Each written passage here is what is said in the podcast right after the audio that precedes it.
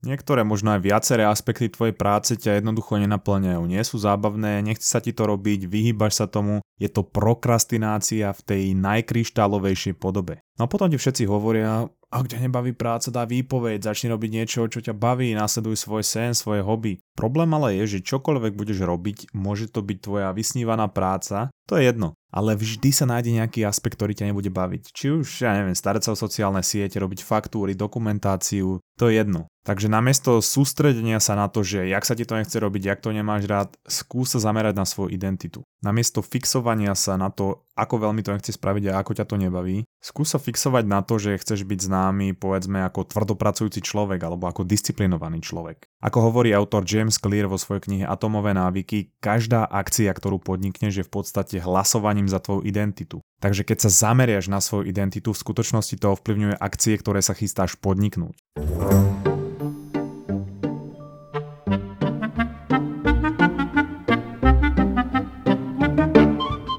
Pokračujeme v našej minisérii o prokrastinácii, motivácii, ale aj produktivite a zároveň dobrých myšlienok z kníh. Dnešná časť je tak trochu založená na psychologických experimentoch a pochádza z knihy Myslenie rýchle a pomalé od Daniela Kahnemana. Dano je psychológ, ktorý robí profesora na Princetonskej univerzite a získal dokonca Nobelovú cenu za ekonómiu, čo je taký paradox, že psychológ, Nobelová cena za ekonómiu. Možno taký paradox, jak, že vyštudovaný ekonóm mudruje o vede, psychológie a osobnom rozvoji v podcaste. Každopádne, ja tú knihu aj odporúčam, je to veľmi zaujímavé čítanie, je tam veľa štatistiky, opísané nedostatky nášho myslenia a hlboko súvisí s kritickým myslením. A teraz už to vlastne počujem, jak som to povedal, tak som si uvedomil, že keby ju takto niekomu odprezentujem, tak si ju neprečíta nikto na svete. A možno je aj problém, že ju napísal niekto taký inteligentný, ak je Dano Kahneman. Celkom dobre to opísal môj brat slovami, že ešte nikdy nikto nenapísal niečo tak geniálne v tak nudnom žargóne a s tak nudnou omáčkou.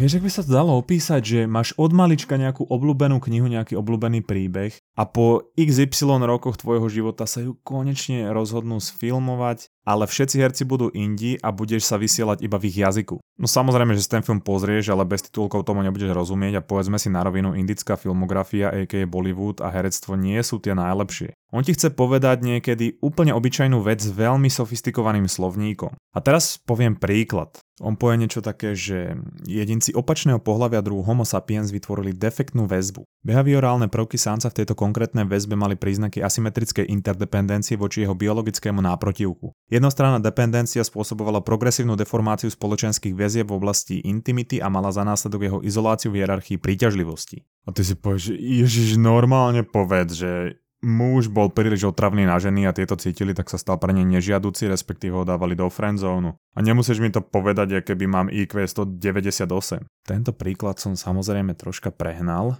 pre ilustráciu tej situácie, ale rozumieš, čo sa ti snažím asi povedať. Ale teda v tej knihe sú povedané neskutočné veci. Možno teda komplikovanejším slovníkom, ale mozgová atletika je tu na to, aby komplikované veci vysvetlila jednoducho a dala im zaujímavejší kabátik. Takže Dano, možno si vyhral Nobelovú cenu za ekonómiu, ale ja som ju vyhral za jednoduchosť. No poďme odtiaľto rovno na tú myšlienku. Dano v knihe píše, že seba kontrola a procesy vnímania, myslenia, rozhodovania, učenia a konania v jednom slove kognitívne procesy, sú formy mentálnej práce. Viaceré psychologické štúdie naznačujú, že ľudia, ktorí naraz vykonávajú nejakú kognitívne náročnú činnosť a majú pri sebe nejaké pokušenie, ľahšie prepadnú tomu pokušeniu. Teraz príklad. Predstav si, že sa sústredíš na nejakú prácu, áno?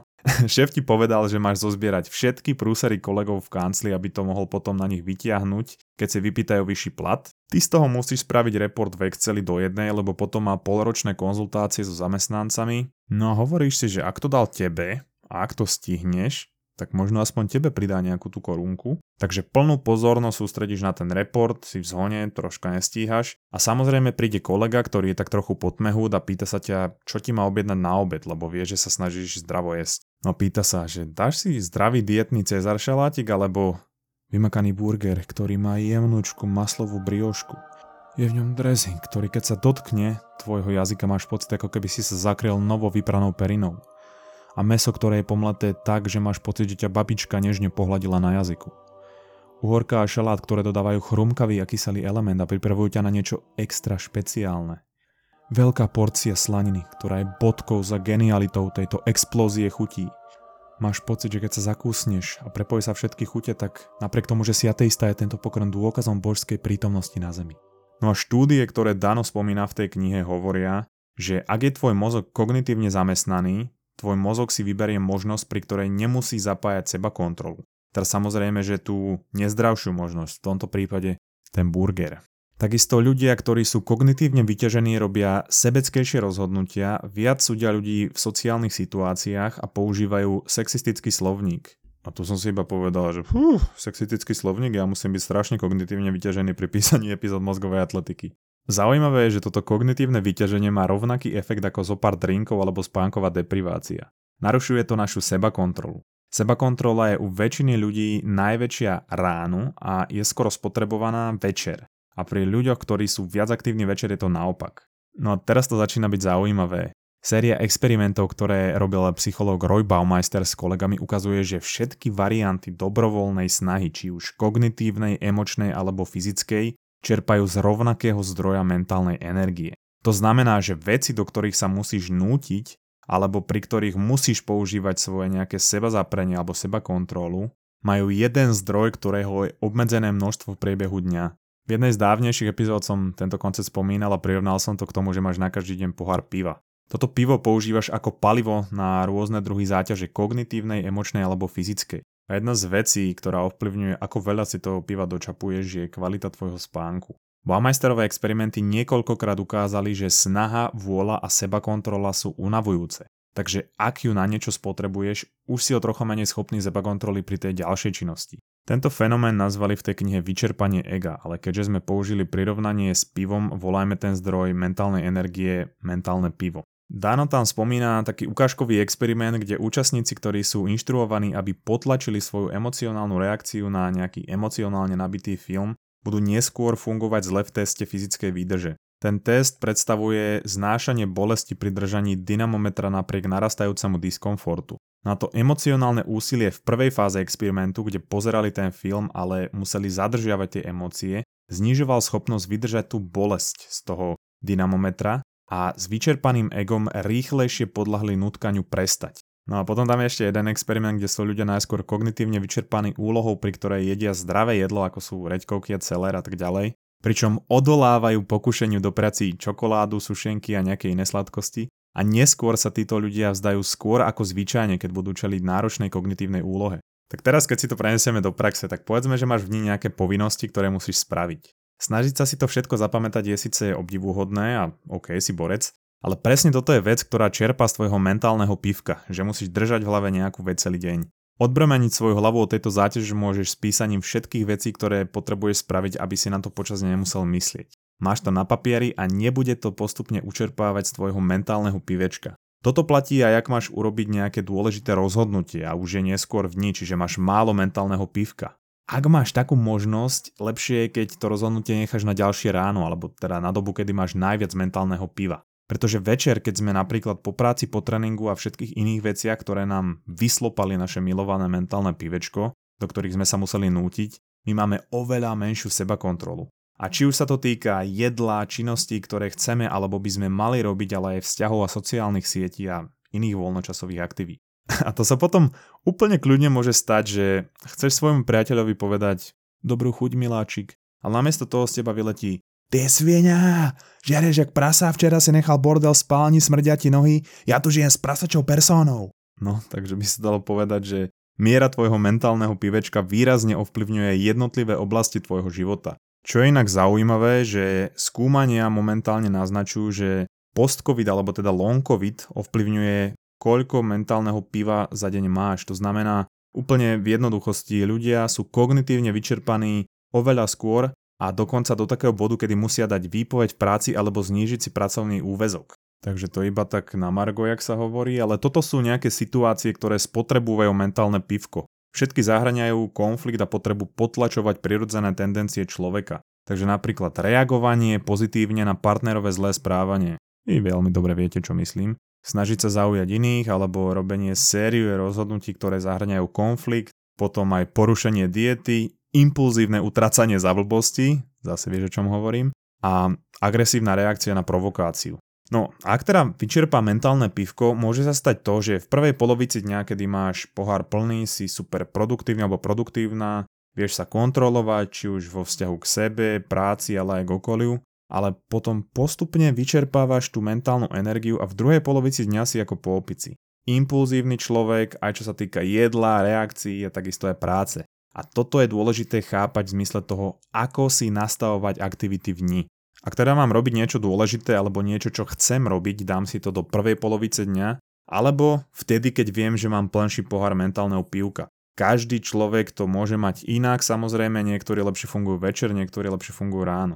Zase na druhej strane, ak viem, kedy je to moje pivo vyčerpané, v mojom prípade to je večer, a viem, že večer trávim veľa času na telefóne, alebo sa prejedám, alebo robím niečo, čo nechcem, tak si dám pravidlo, OK, po šiestej už nebudem jesť a nerobím žiadne kompromisy pri tomto pravidle. Alebo po šiestej večer už vypnem telefón, keď tam trávim zbytočne veľa času. Ďalšia vec je nastaviť si prostredie tak, aby som neplýtval mentálne pivo na úplné zbytočnosti. Ak sa ráno musím nútiť vyberať oblečenie, tak si ho nachystám večer predtým.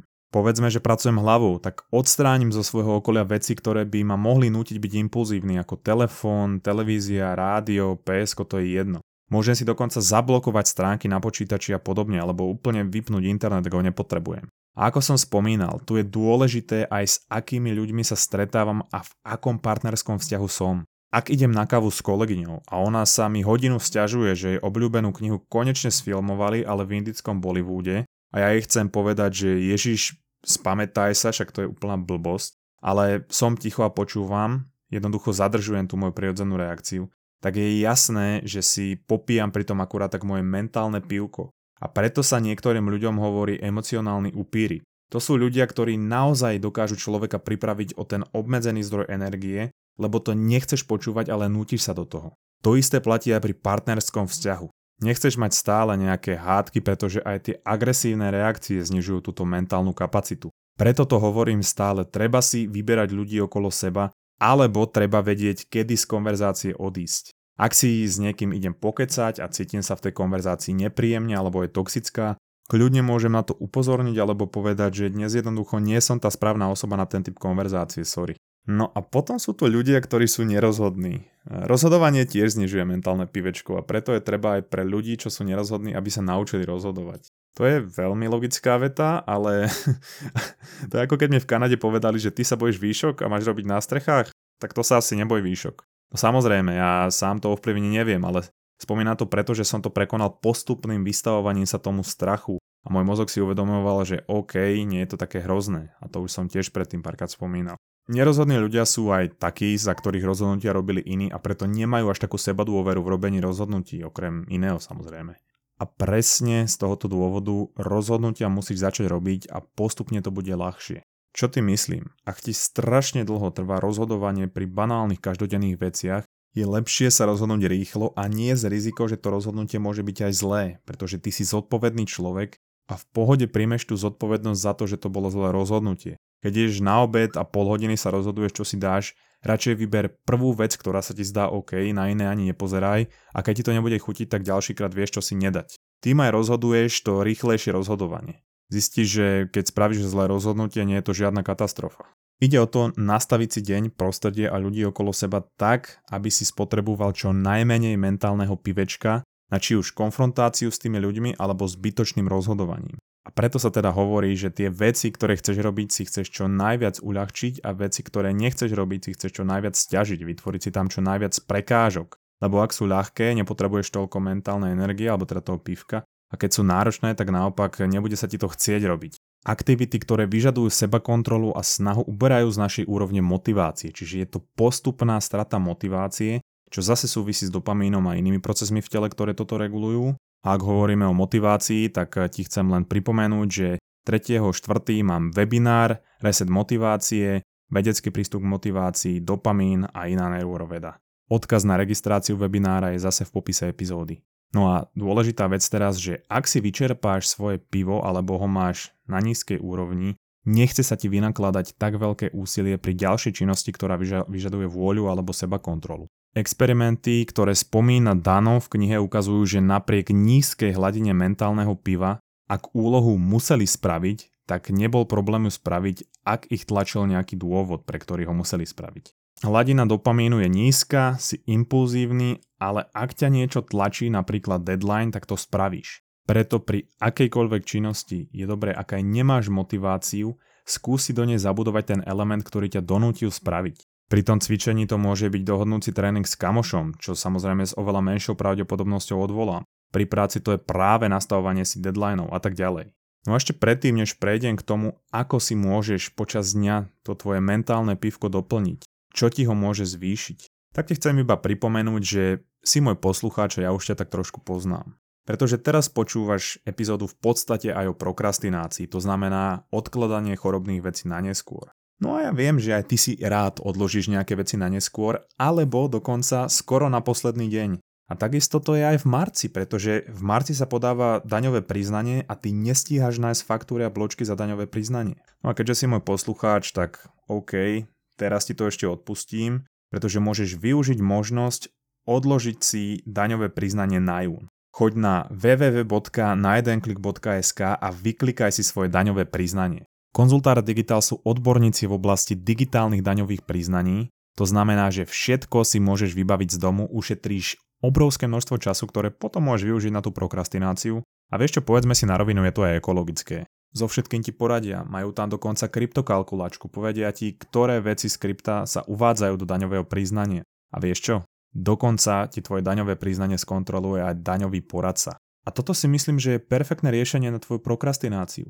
Takže utekaj na www.najedenklik.sk a vybav si tam všetko za chvíľočku odborne. No teraz to slubované palivo Všetko to súvisí s mentálnou energiou. Náš mozog spotrebúva pri mentálnej aktivite veľa glukózy. Ak si teda kognitívne vyťažený dlhšiu dobu, tvoja hladina glukózy klesá. To je podobné ako keď bežec pri šprinte spotrebúva glukózu a potrebuje doplniť cukry.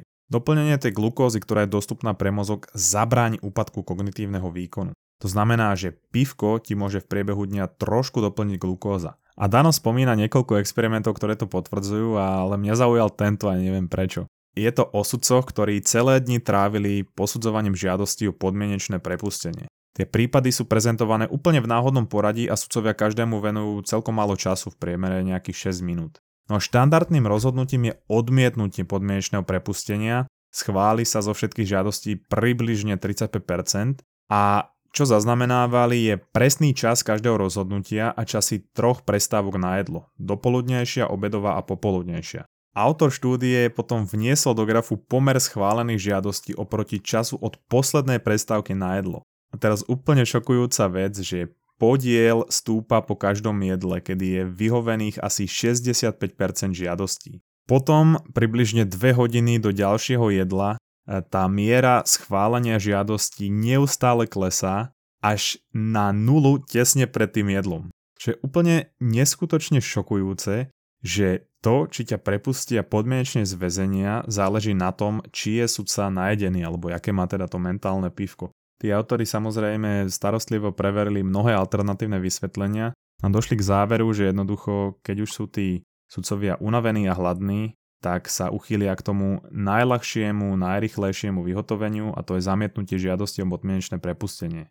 Úlohu tam zohráva aj únava a hlad samozrejme.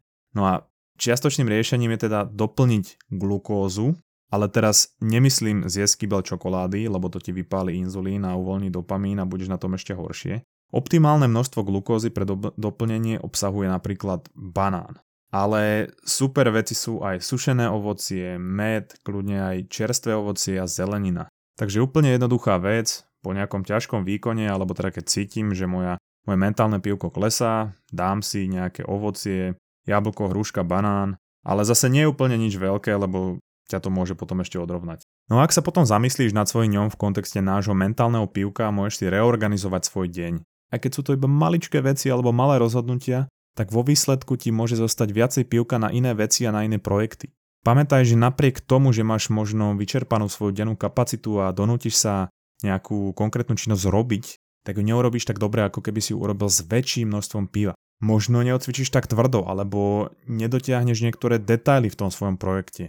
Nedáš si pozor na niektoré detaily svojho správania spoločnosti alebo v práci vo vzťahu. Takže každá trocha tvojho denného pivka niečo znamená a každá malá vec ti môže v priebehu dlhšej doby pomôcť. Pre túto myšlienku to už je všetko, ale ešte ti dám ochutnávku z bonusovej myšlienky, ktorú vždy uverejňujeme na Patreon. A tentokrát to je myšlienka o šťastí, dopamine a buddhizme, ako sa to všetko dá spojiť dokopy. Pretože z dopaminového hľadiska je mať veci extrémne nezaujímavé. Dopamínu ide len o získanie vecí. Na tom mu najviac záleží. Ak bývaš pod mostom, máš túžbu mať stan. Ak žiješ v stane, dopamín vyvolá túžbu mať dom. Ak potom bývaš v najdrahšom sídle na svete, dopamín v tebe vyvolá túžbu po hrade na mesiaci. Dopamín nemá žiadny štandard pre dobro a nehľadá žiadnu cieľovú čiaru. Tieto dopamínové obehy v mozgu sú stimulované iba možnosťou čohokoľvek, čo je nové, bez ohľadu na to, aké dokonalé sú momentálne veci. Čiže hlavným motom dopamínu je viac. A to dáva zmysel, že ľudia, ktorí majú milióny a miliardy, chcú stále viac. Je to v náture nášho ľudského správania a toto bolo z knihy uh, Molecule of More a teraz to prepojím s myšlienkou, ktorú spomenul aj Harari v Sapiens, ale je to teda jedna z hlavných myšlienok buddhizmu. Harari to vysvetľuje tak, že podľa buddhizmu nie je koreňom utrpenia ani pocit bolesti, smutku alebo bezvýznamnosti, že koreňom utrpenia je to, že chceme stále viac. Pretože potom mysel nikdy nie je spokojná a pokojná. Dokonca, aj keď prežívame potešenie, nie sme spokojní, pretože sa obávame, že tento pocit môže čoskoro zmiznúť. A my chceme, aby tento pocit zostal a zintenzívnil sa. Čiže podľa buddhizmu je dôležité si uvedomiť, že šťastní nebudeme vtedy, keď niečo získame, niečo zažijeme alebo niečo dosiahneme, ale vtedy, keď pochopíme neustále sa meniacu podobu našich pocitov a prestaneme po nich túžiť. Chcem byť viacej šťastný, chcem byť viacej spokojný, Chcem byť viacej bohatý, bez zamyslenia sa nad tým, čo mám teraz. A keď si to potom človek spojí s tým, čo vieme o dopamíne, dáva to zmysel. Dopamínu je jedno, čo máš. On chce to, čo ešte nemáš a chce stále viac. Ale to sú senzácie nášho tela. My ak budeme otrokom našich senzácií, tak sa budeme honiť za každým dopamínovým uvoľnením a vzruchom. Máme chuť na nejaké jedlo a tešíme sa na to, ako budeme to jedlo jesť, ale keď ho jeme, tak to nie je až také úžasné ako v našich predstavách a keď ho dojeme, máme chuť dať si ešte niečo malé. A presne toto je dopamín. Chcem nový počítač, kabelku, auto a keď ich mám, tak nie sú tak zrušujúce ako v našich predstavách a chcem o chvíľu niečo nové. Tento pocit pnutia a impulzívnosti sa dá naučiť potlačiť. Buddhistická metóda, alebo teda buddhistický spôsob, ako to dosiahnuť je. Toto je bonus o tom, ako trénovať trošku väčšiu spokojnosť a vďačnosť vo svojom živote, cez aké techniky sa to dá dosiahnuť a celý bonus nájdeš na našom Patreone, kde dávame takéto bonusy neustále, je ich tam už veľa, takže kľudne, ak nás chceš podporiť, hoci náš Patreon, odkaz na ňo je zase v popise epizódy.